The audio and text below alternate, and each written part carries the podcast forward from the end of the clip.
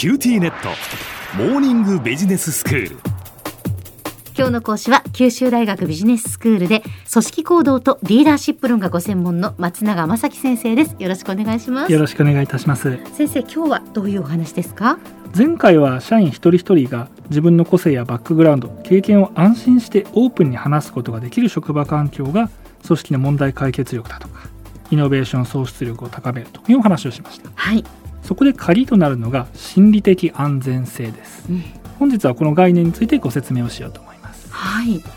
で心理的安全性というのは、まあ、最近取り上げられることが増えた概念なので、ええ、お耳にされたことがあるという方もいらっしゃるかもしれません、はい、ただあのそれだけ誤解された形で広まっているケースもあったりするので、興味持たれた方はですね、ぜひ心理的安全性に関する第一人者でハーバードビジネススクールで教授をしているエイミー・エドモンドソンという人がいるんですが、ええ、彼女が書いた恐れのない組織という本、こちらぜひお読みいただければと思います、ええ、で心理的に安全な職場環境というのはどういったものかと、このエドモンドソン曰くですね、自分のアイディアを表明したり、組織の問題点を指摘したり、あるいは自分のミスを認めたりしたときに、そのことで不利益を被ることはないと信じることができるという状態です、うん、例えばここはおかしいと感じたポイントを口にしたりしても、そのこと自体で問題視されることはないと。はい、よくあるのがあの、まあ、内容は分かる、うん、けどもそういうことを口にするもんじゃありませんとあるいはあの言い方がおかしいとかですね、うん、そういうところなんですけども、それの逆になるのが心理的安全性と。内容については私は納得しないけれども、あなたがそういうことを口にするのはとてもいいと思うといった、うん、あの環境、これが心理的に安全な言える環境ってことですよね。おっしゃる通りです、えー、でより具体的には話しやすさ、支援への信頼、挑戦への指向性、そして新規歓迎というよっつの要素からなると言われます、うんうんうん、第一に話しやすさですけれども、これはどんな内容の話でも安心して口にできるかどうかということを指します、うん、どんな組織であっても定例の報告だとか良い内容の連絡などはまあ比較的口にしやすい、うん、一方で緊急事故など事前に予測してないネガティブなメッセージについても、社員がためらわずにすぐ報告できるかどうかというところは違いがあらわになりやすいポイントです。なるほど。心理的安全性の第二の要素は支援への信頼です、うん、これはトラブルが発生したりミスを犯してしまったりした時、上司や同僚、組織がですね、自分の味方でいてくれると感じられるかどうか、これを指しています、はい、よくあるケースなんですけども、経営陣や上司がうちの社員はなかなか新しいことにチャレンジしようとしないんですよというふうにおっしゃる、うんまあ、ご相談を受けて会社を覗かせてもらうとですね、支援への信頼というのが職場に欠けているケースが多いです。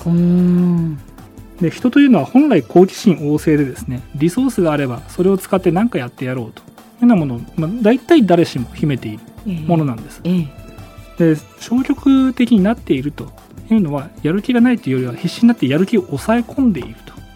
つまり抑え込ませている何かがその職場にあるとい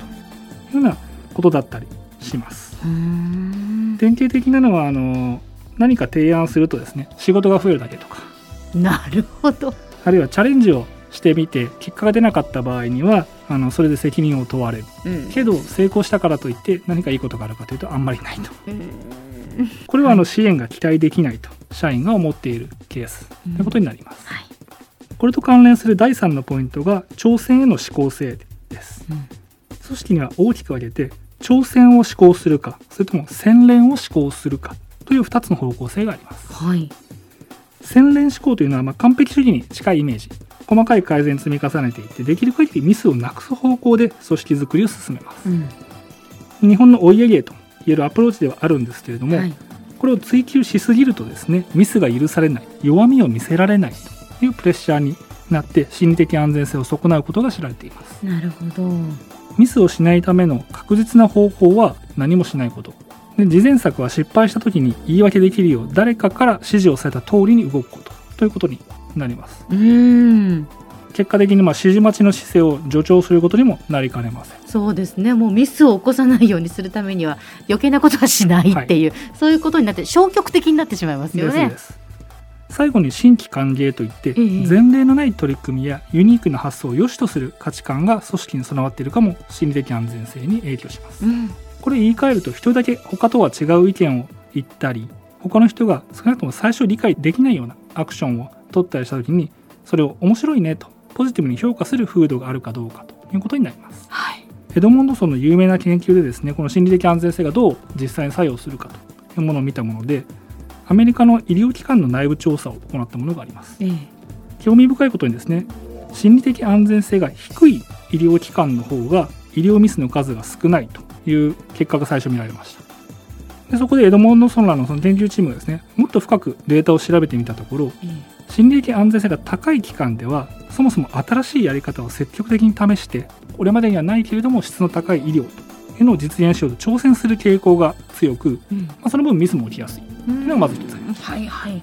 でさらにミスが起こった時もそれをオープンに話し合って改善点をみんなで議論し合うという文化があったそうです。うーん逆に一見ミスが少ないように見えた心理的安全性が低い医療機関ではスタッフが失敗を極端に恐れていて、トラブルが発生した時もそれを周りに相談しなかったと、はあで一人で解決しようとしてたわけですね、えー、結果報告しなかった。あらでそのために報告書に現れるミスの件数は少なかったが、実はですねさらに見ていくと、その結果として同じミスを何度も繰り返してたり、はい、誰かが発見した解決法というのがあったりしてもそれが組織内で共有されないので、別の部署では問題が放置されたままになっていたり、あそういったあのより深刻な問題というのが見られたことが明らかになります。そういうことですか。より深く見ればやっぱりそういう結果なんですね、はい、ただし心理的安全性は組織のカルチャーや価値観と深く結びついたものなので、末端の社員が孤軍奮闘してもですねなかなか改善は難しいと。うーん言い換えると、心理的安全性を高めるためには経営陣だとか上司の深い理解とコミットメントが欠かせないということになります、はい。では今日のまとめをお願いします。心理的安全性とは、自分の意見を率直に述べたり組織の問題点を指摘したりしてもそれによって不利益を被ることはないと感じられること、これを指します。これは話しやすさ、支援への信頼、挑戦への思考性、新規歓迎というよっつの要素からなり、心理的安全性が高い職場で働くメンバーはミスを恐れず積極的に新しい取り組みにチャレンジすることができます。心理的安全性は組織のカルチャーや価値観と密接に結びついたものであり、それを高めるためには経営陣や上司の理解とコミットメントが欠かせません。今日の講師は九州大学ビジネススクールで組織行動とリーダーシップ論がご専門の松永雅樹先生でした。どうもありがとうございました。ありがとうございました。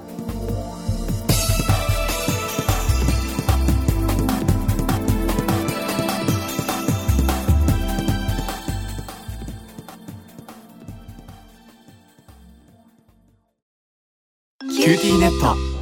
地下って乗り換えたみたいよ。よくそんなに簡単に乗り換えられるわよね。私もそろそろ乗り換えよっかな。え、今の彼さんにんめじゃなかったっけ？今年だけで。スマホの話なんだけど。乗り換え簡単、格安スマホのキューティーモバイル。